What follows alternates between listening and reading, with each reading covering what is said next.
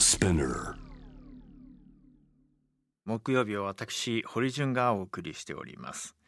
さてえ今夜は木曜ジャムの恒例月一企画作家の古谷恒平さんに今月のトピックを切っていただく月一古谷恒平ご自宅とつながっています古谷さんこんばんはあ、どうもこんばんは、古谷です。よろしくお願いしますよろしくお願いします。いやもう毎回次はスタジオでお会いしましょうと言っていますが、なかなかお会いできないですよね、いやーコロナの方もねうん減ったと思ったら急に増えだしたもんでびっくりしてますよね。そうなんですよ。国際的な航空業界のアライアンスでも、まあ、あのもともとは2023年には正常化というふうに見通しを立てていたんですが、ええ。今回の世界的な、まあ、第2波第3波によってえ24年。ただまあこれも楽観的な数字という見方もあったりしてええ。世界がこう孤立分断そういう中でこうナショナリズムがどのように醸成されていく未来があるのかなど、ええ懸念は尽きないんですよ。どう思います、ね。えうーんまあ航空業界についてはそのボーイングの747でしたっけ？はい。それが製造打ち切りになるっていうのがコロナの影響であであると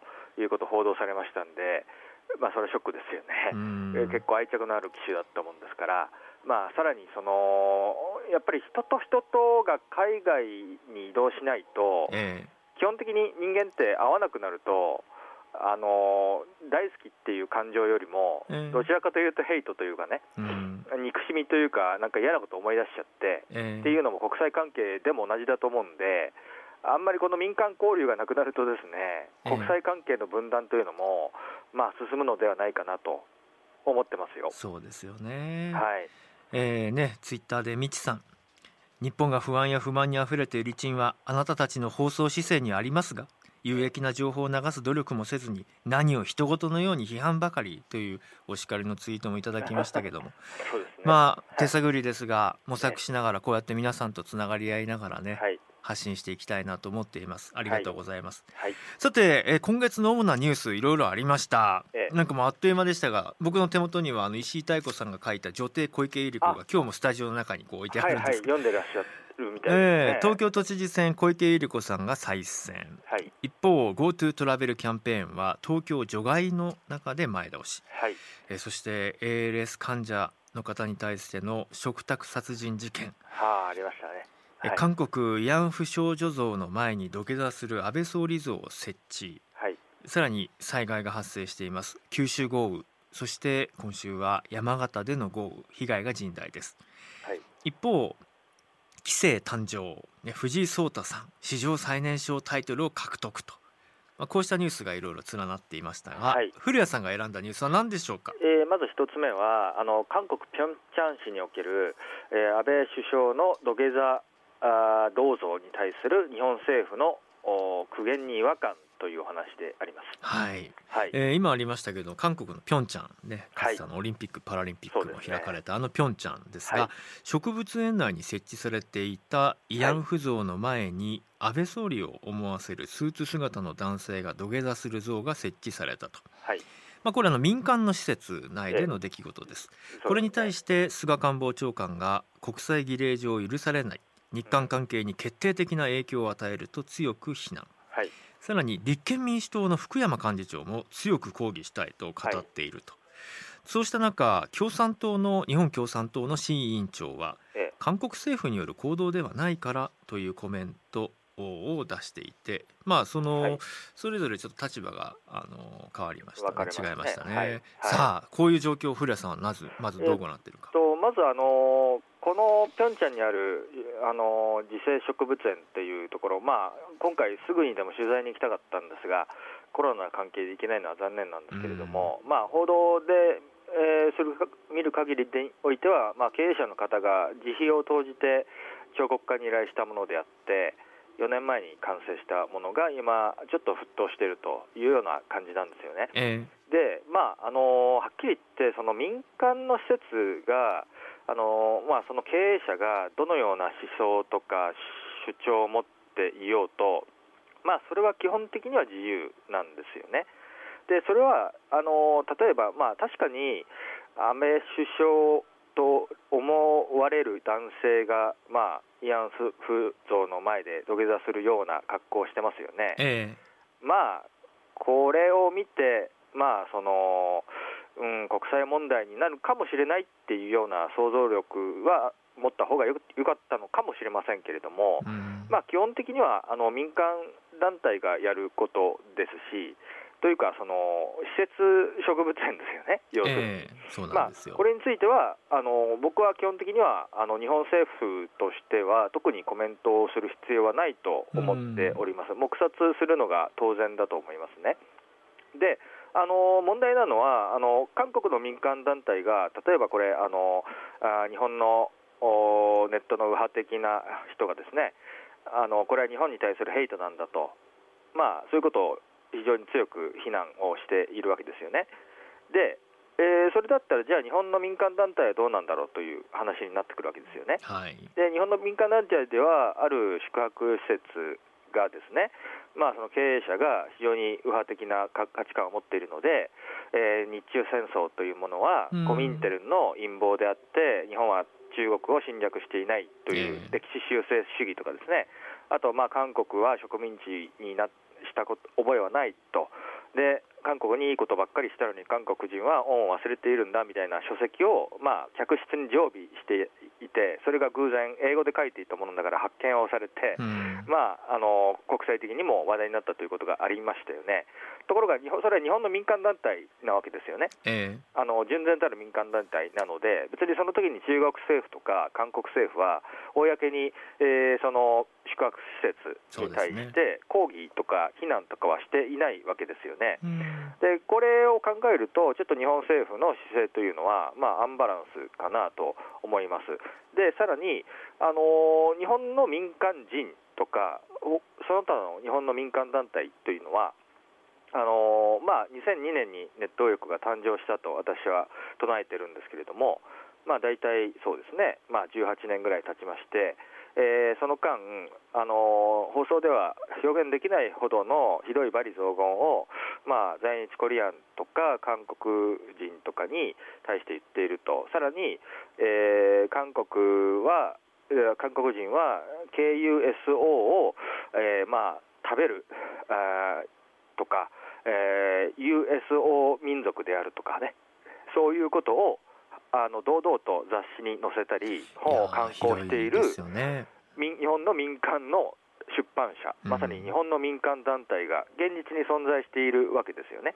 えーところが、韓国の今回のその植物園というのは、あのあくまで、えーまあ、安倍総理だとしたらですね、これが、それはあの安倍総理イコール日本の最小ではあるけれども、うん。安倍総理イコール日本の国体ではないですよね。そうですね。ええあくまで、あのートップ、最小ななわけであって、まあ、外国の新聞とかでよくね、他の国のあの大統領とかをちょっと揶揄したり、皮肉ったりするイラストなんてはい。大変多いですけれども、ええええ。まあ、その類のものであって、えー、と日本は民間団体がかなりひどいヘイトを、ええ。まあ、ここ20年間ずっとやってるんだけれども、韓国の今回の民間団体の行為というのは、まあ、このヘイトというよりは、揶揄、うん。あるいは、まあ、せいぜい安倍総理に対する誹謗中傷の類うん。なのであって、あの安倍総理イコール日本の国体だと思っている人は、これについては怒るんでしょうけれども本当、ですよね。僕はそう思ってないので。いやおっしゃるとあの韓国政府も、まあ、今回の問題については、あそうですね。の、はい、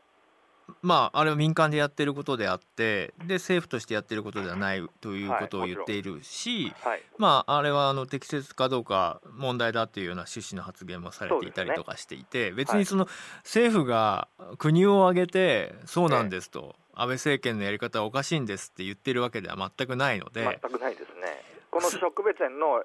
園長先生というか、館長の人が勝手にそう思ってるだけなのなんで菅さんははい、まあツイッターで今 RN アリデンさんからも政府としてコメントを控えるとだけ言っておけばよかったんだよと。でしかもそれになんで立憲民主党は乗ったんだと、そういうこうツイートも来ていて、そこも僕はだからめちゃくちゃアンバランスだと思うんですよね。うん。だから例えば今回の問題で、あ確かにえー韓国側は日本人がとか日本の民間団体がね、それこそ今言ったような日本の民間団体が韓国人とか在日コリアンをヘイトしていることは、まあ、それは少なくとも認めるとしても、ほら、見たことかと、うん、韓国でも日本に対するヘイトやってるんじゃない、やってるから、どっちもどっちじゃないかみたいな論がすごく多いんですけど、あのさっきも言ったように、これはあの安倍総理に対する揶揄、皮肉、誹謗中傷であって、日本の民族とかを別にあの蔑視したり差別したりするわけではないので、これはあのどっちもどっちも全然正しくはないですよね。あのだって安倍総理なんですから。そうですね、ええ、あの主語が大きすぎるんですよ。あのラジオネーム麦わらさんからはですね、はい、えー、古谷さんにご意見を伺いたいです、はい、安倍首相をモチーフにしたのではとメディアで騒がれていますが話題にすればするほど相手の思惑通りという気がするのですがもっと冷静に考えるべきなのではというのが来てるんです、うん、まあなんか除幕式をやりたかったらしいですけどそれは中止になったとかならないとかっていうことですけど僕は一番でも例えばここの事件というか、案件で違和感を感じる、日本政府の視線に違和感を感じるのは、例えば、まあ、一国の宰相ですよね、安倍さんというのは。はい、で、その人が、まあ、慰安婦像に土下座をしているモニュメントというモチーフが、まあ、正しいとして、それが国際儀礼上許されない。さらに日韓関係に決定的な影響を与えるものだというふうに強い不快感を示すのであればですね、えー、もっと起こらなければならない展示があるんじゃないかと私は思うんです、うん、それはですね1995年前後にまさにアメリカ、日本も含めて大論争になったスミソニアン博物館アメリカのスミソニアン学術協会があまあ、一応主催している博物館ですけれども、まあ、アメリカでは非常に公的な博物館として認知されてますよね、はい、でそのスミソニア博物館に広島に原爆を投下したエノラ・ゲイが、まあ、展示をされて、えー、けんけんごうごうのあの応酬になったわけですね。でアメリカの進歩派は、まあ、これに対して、まあ、展示っていうのはやめた方がいいんじゃないかと、しかもその展示には、えー、広島で亡くなった人20万人近くの人がいるんだっていうことは一切言わずに、まあ、戦争の英雄として一種展示していたわけです、えー、ところが一方でアメリカの保守派とか退役軍人はこれはあの原爆投下というのは正しかったので戦争を早く終わらせたので、えー、したがってノラ・ゲイは英雄なんであるから展示するのは賛成なんであるということの論争が起こったわけですよね。で実はこのスミソニア博物館の、えー、エノラ・ゲイ展示は今もスミソニアンでやってるんですよね。今も、えーと、日本に対して例えば今だってね、あの黒い雨を浴びた人の、ね、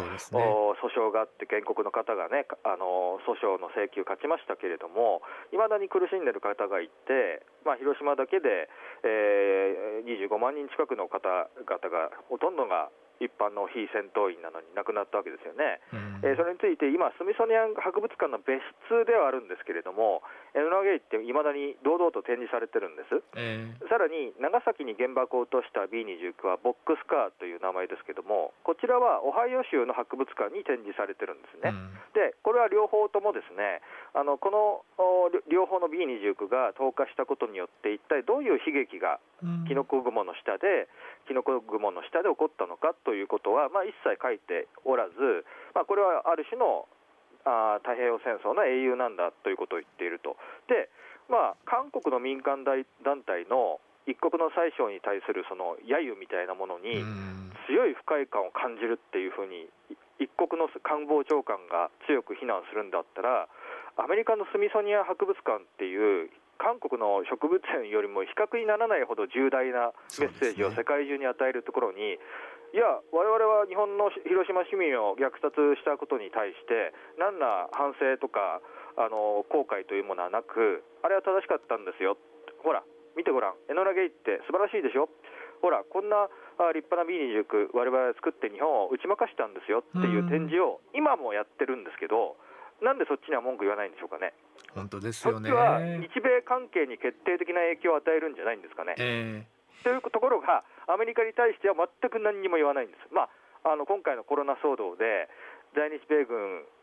のから感染者が出たあことに対してですね、日本はかなりアンタッチャブルで、ところがアメリカは韓国政府に対してはかなり、えー、丁寧な説明をしていると、で在韓米軍と在日米軍の駐留軍に対してからの、えー、両国政府に対する温度差というのは大変あるわけですけれども、そっちも、えー、なんで韓国には丁寧に説明するのに、沖縄とか日本には丁寧に説明しないんだっていうことも、まあ、一切言わないわけですね。えつまり、アメリカ様には何も言わないと。ところが、あの強く言える、まあ、世論もそういう風潮になっている韓国には、たとえ民間の、ね、一、あの小さな植物園の館長が自分のお金で作った、まあ、揶揄のモニュメントでも、これは日韓関係に決定的な影響を与えるんだと、もう大変公式に発言をして、エルナゲイの展示の方は、いや、あの黙殺ですよね、これっておかしくないでしょうか。保守が泣きますねいや、これ、そこに起こるのが本当の保守であって、愛国者じゃないんでしょうかね。しかもまあ、その向こう側には、やはり差別があるんじゃないんですか、差別感情があるんじゃないですかって思ってしまいますよね。はい、であのまあ、ヤンフーの存在は歴史的事実ですけれども、まあ、日本はあの先の戦争中あの、朝鮮半島を併合してましたから、戦争中にあの朝鮮半島の人に殺されたということは基本的には存在しないわけですけれども、あのアメリカの場合はね、まあ、一応、パールハーバーの件は置いとくとしても、広島、長崎でね、20万から30万人の人々が殺されていると、でそれが今でも堂々と、何の反省もなく展示されている、これ、日本でやったら、すごく大きな問題になると思うんですよね。そうですね。えー、ところが、アメリカだと何も言わないと、韓国にだけは言うと。これは一体何なんでしょうか？嫌ですよ、僕はあのもし本当に日本を舵取りを任せる政治家だったら、やはりその、はい、まあ、これはコメントはしないが、過去の歴史から鑑みて、戦争というのがいかに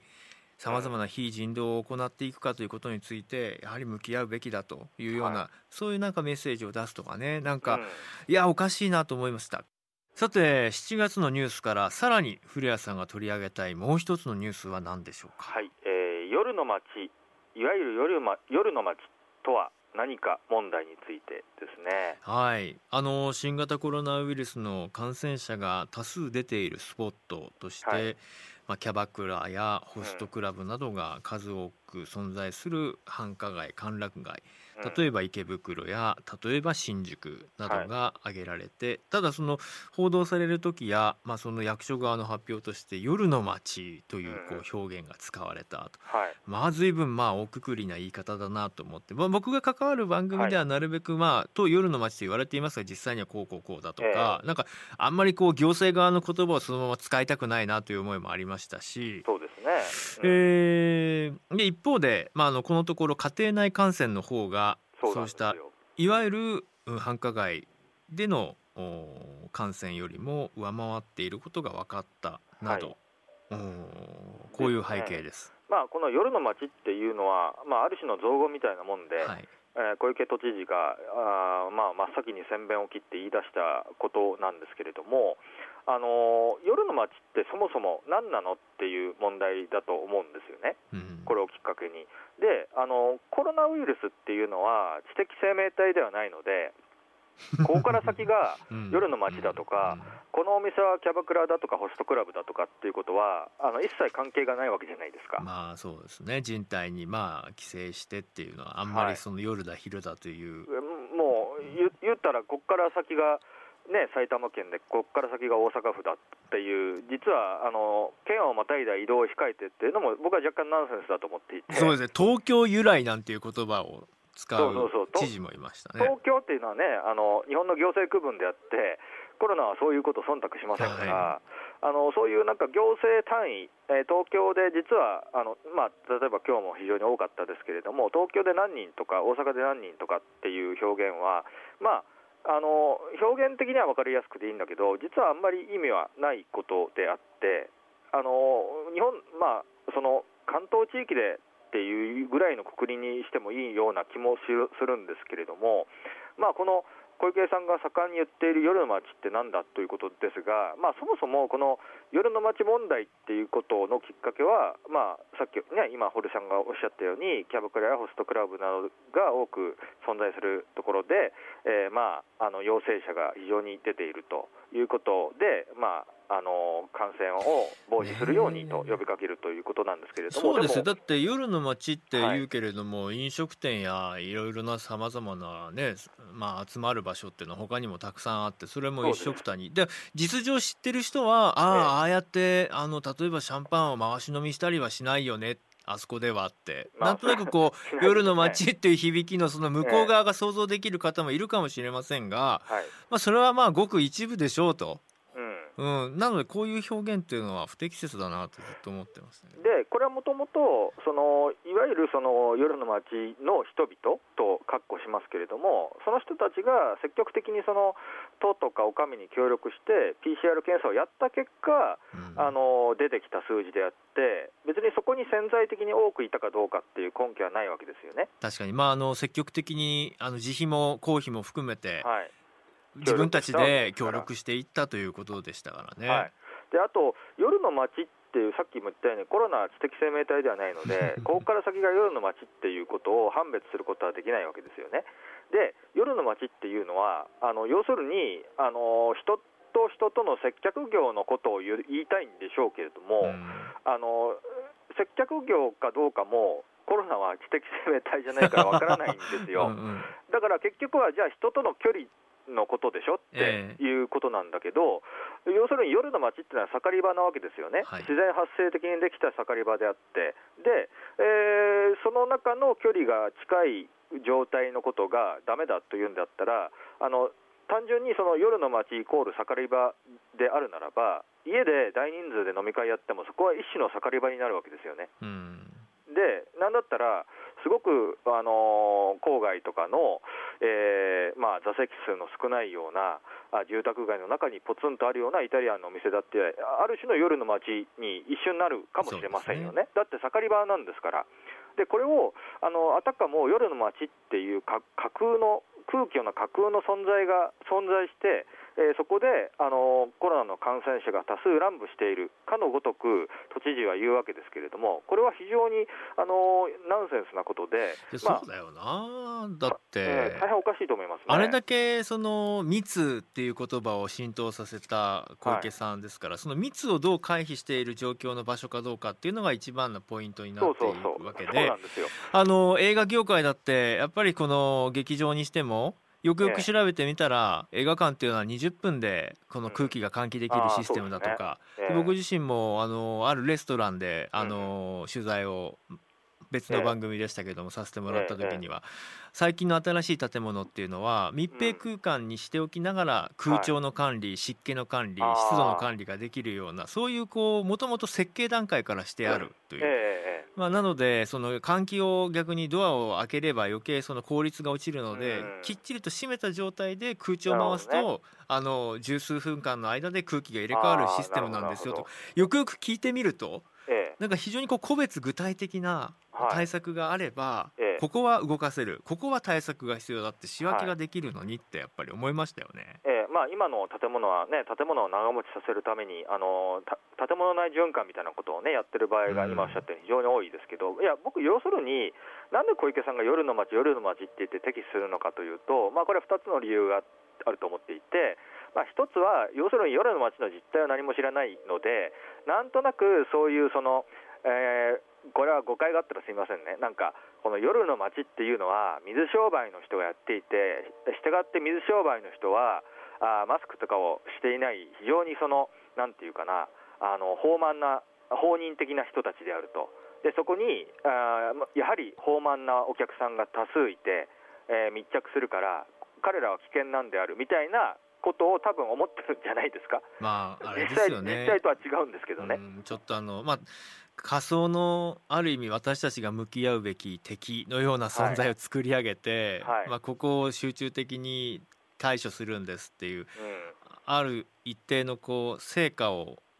ゴールを作るために設定されたようなイメージの世界かもしれないです。よねでね。もう一二つ目は今、堀さんがまさにおっしゃったように、あの仮想敵なんですよね。で、僕はあの小池さんのことをファシストっていうふうに言うつもりはありませんけれども、あのファシストっていうのは、なんとなく、例えばドイツがソビエトを攻撃したとか、はい。まあ、そういう形で、なんか遠くの敵を攻撃するように思うんですけれども、ファシストとかファシズムっていうのは、一番最初に攻撃するのは、一番近い、えー敵あの最も近い敵なんですよね。うん。でそれは別にこういう小池さんがナチナチ的だと言ってるわけじゃ全くないけれども、例えばナナチっていうのは、あの最初にやったことは何かっていうと、まず党内の粛清をやったんですよね、ええ。党内に敵を作る、あのナチ党の中の反ヒトラー派とか中立派を攻撃する、その後に、えー、あの共産主義者とか、えー、ソビエトとかを攻撃する、だからファシズムとかファシストってあの最も分かりやすく、最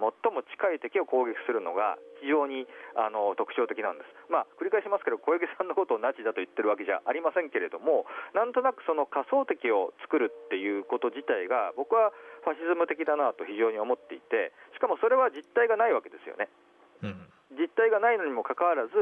そういった形で一番身近で、そして一番近いところ、だから、うん、あの夜の街が新宿や池袋や六本木、渋谷になると思うんですけれども、えー、それが例えば青森とか、えー、あの例えば東京ととであれば、多摩の方だったら多分だめなんですよね、近くなきゃだめなんですよ、えー、人々が非常に身近に感じるところに仮想敵を作らなければ、ああそこかって思わせるっていう大衆、まあ、ある意味、プロパガンダの手法の一つではありますよね。プロパガンダですねまさしく。でしかもそうした情報を投げかけることによって、はい、今度は具体的な決断をしなくても勝手に大衆社会の方でこうあるべきだっていうふうに決断を促していくやりようっていうのは今も昔も戦前も今も基本的には統治機構の在り方としてやり口が変わってないなって。しちなみにね夜の街はってキャバクラはって言いますけど、ね、はい、六本木界隈こう歩いている皆さんよくご存知だと思いますが、はい、早朝の朝キャバっていうのがありますからね。まあはいそうですよね。はい、別にあの、夜だけじゃないんですよ。もも全くそう、ね、いや本当にそう。要はだからあの対面して接触して、えー、一定時間以上こうマスクもせずに向き合うようなあり方はダメですよって言えばいいだけの話です、ね。なのに夜の街とわざわざ仮想敵を作ると。まあちなみに僕は六本木って言ったら富士そばなんですけど、あまあそれともかくとして、うん、交差点のね。まああれですよね。あの僕は夜の街というのをいう言葉使いたくないなくてあああのあえて盛り場とか森場っていうふうに僕は言ってるんですけれども、はい、森場っていうのはあくまで人間が自然発生的に、まあ、なんとなく集まりやすい場所、うん、繁栄している場所に集まってくるということで形成されるものなんですよね。ところがこのいわゆる盛り場とか森場っていうものを都市計画から排除したあ国があるんです。それはどこかっていうと、えー、ソ連ですね、あの共産主義国家においてはあの、いわゆる計画経済で、なるほど。あの国家が定めた市場とか市場以外に商業施設というものは基本的にはその区分けされてそこに収まるもんだというふうになってますんで人々が自然発生的に自発的に作った森場とか盛り場というものは存在しないんだで存在してはいけないんだっていうふうに考えたのがソ連なんですよね。だからソ連は今、ロシア時代だから違いますけど、ソ連時代のモスクワも含めて、えー、大都市には、いわゆる繁華街っていうところはないんです、実は。商業地区はあるんだけれども、工業地区はあります、で住宅地区もあります、ところが、いわゆる自然発生的に人々のがあいわゆる伝統とか、まあ、それこそ保守的な、ね、伝統とかっていう上で築いてきた、自然発生的なあの港の近くが栄えるし、ね、あの道路の近くは宿場町として栄えるし、はい、そういうことをね、基本的にはあのソ連とか共産主義って否定したんですよね。なんかね、そんな怖い感じもするんです僕。いや人々の移動がこうして制限されていく中文化を生み出す土壌まで、うん、あのこうしてじゃあ粛清されていくんだろうかと思うと、えー、先行きが不安です。オランダなどは売春の宿で、はい、合法ですからでもだからこそ具体的に全身はどういったこう衣服を身につけるのかとかどうやって検査体制を敷くのかという形で、まあ、対応を取っていたりとか。はいあの僕はあのコロナ禍における今読むべき4冊っていうのを「週刊金曜日」で先週書いたんですけど、ね。はい、その中の一つがあの陰影来さんあの、はい、を挙げさせてもらいました、そこはあの、今あのまさに古谷さんが言われたようなニュアンスと同じような思いです。あそうですはい、ありがとうございました。古谷さん、もうあっという間に時間が過ぎてしまいまして、堀さんとなかなか対面で会えないというこのなんというか、じくじたる思いと言いましょうかね、うん、なかなかコロナというのは憎いやつですな、まあ、そうですね、まあ、この会えない中で 見えない古谷さんを思い浮かべながら、はい、さらなる古谷さん分析を進めていきたいなと思います。こんな人なんじゃないかな。ええ、いやあの会えないけど堀さんのこと愛してますから。愛してます。はい。ダンケション。ということで、はい。次回は8月の27日ご登場いただきます、はい。それまで古谷さんどうかお元気で。いやとんでもございません。堀さんもよろしくお願いします。はい。以上アップクロースでした。ジャーナリストの堀潤です。よろしくお願いしますあの今日の放送では月一古谷恒平この7月起きたことを振り返っただけでも本当に災害もある政治の混乱というか政治不信が募るさまざまな出来事も起きたし世界経済国内経済先行き不透明で本当に今あるのは不安不満疑心暗鬼。一方で気を確かに持とう落ち着いて暮らそう。正常性バイアスがかかりやすいような状況でもあって本当に今必要なのは希望でもその希望っていうのはまさに具体策で放送事業者の役割は何なのかなっていう話も実を言うと今のあの放送の合間に番組のプロデューサーとも話してたんですけど僕はやっぱり放送事業者がやるべきことっていうのは例えば一つには、えー知見の共有ですよね。知見の共有。やっぱりそのそれぞれの立場でこうコロナっていうものをどう向き合ってきたのか皆さんあのここ東京ですけど東京がまさにこう被災地になった災害だと考えた時に皆さんそれぞれ言いたいことや感じたいことあるんじゃないですか？うちの現場ではこうだったとかいや身内に発熱者が出た時にはこう思ったんだとか自分がそのコロナに陽性になった時にはこんな感情に苛まれたんだとかなんかそういうことがこう集まって共有されることによって、えーあじゃあこうしていくのがいいんだねとかあじゃあこういう方法が他にあるかもしれないねとかここは世界中見渡してみてもまだ誰もその解をあの導き出してない分野なんだねとかいうのを整理してちゃんと伝えることであったりとか。あともう一つは先ほど言ったようなあのまあバラバラになってるわけですよ。そのつながりづらい関係性だから会えないし、えー行けないし、まあ、だからこそその共感共有連帯を何をもってするかだと思うんですよね。その時にやっぱりね負の感情で連帯しようと思うと僕はどっかでやはりこうしんどくなるなと思うんですね。うん、そうじゃなくてどうすればいいのかなって、うん、何をすればいいのかなっていうそれこそこう知恵出しをしていくことによってつながり合えるような連帯っていうのがその媒介役になれたらと今日も改めて思ってました。うん、政治ってねやっぱり過度に期待しすぎるとダメだなって思うのはなんであの人たちはやんないんだっていうその石投げてなんとなく言った感が出て終わりっていうそうじゃなくてなんで私たちはあの人を選んだんだろうなんで私は今までここまで知らなかったんだろうじゃあ俺たちはこれから何するんだっていう私たち側からの集える場所っていうのはわざわざ国会じゃなくてこういう放送の中で集まれるわけですから。まあ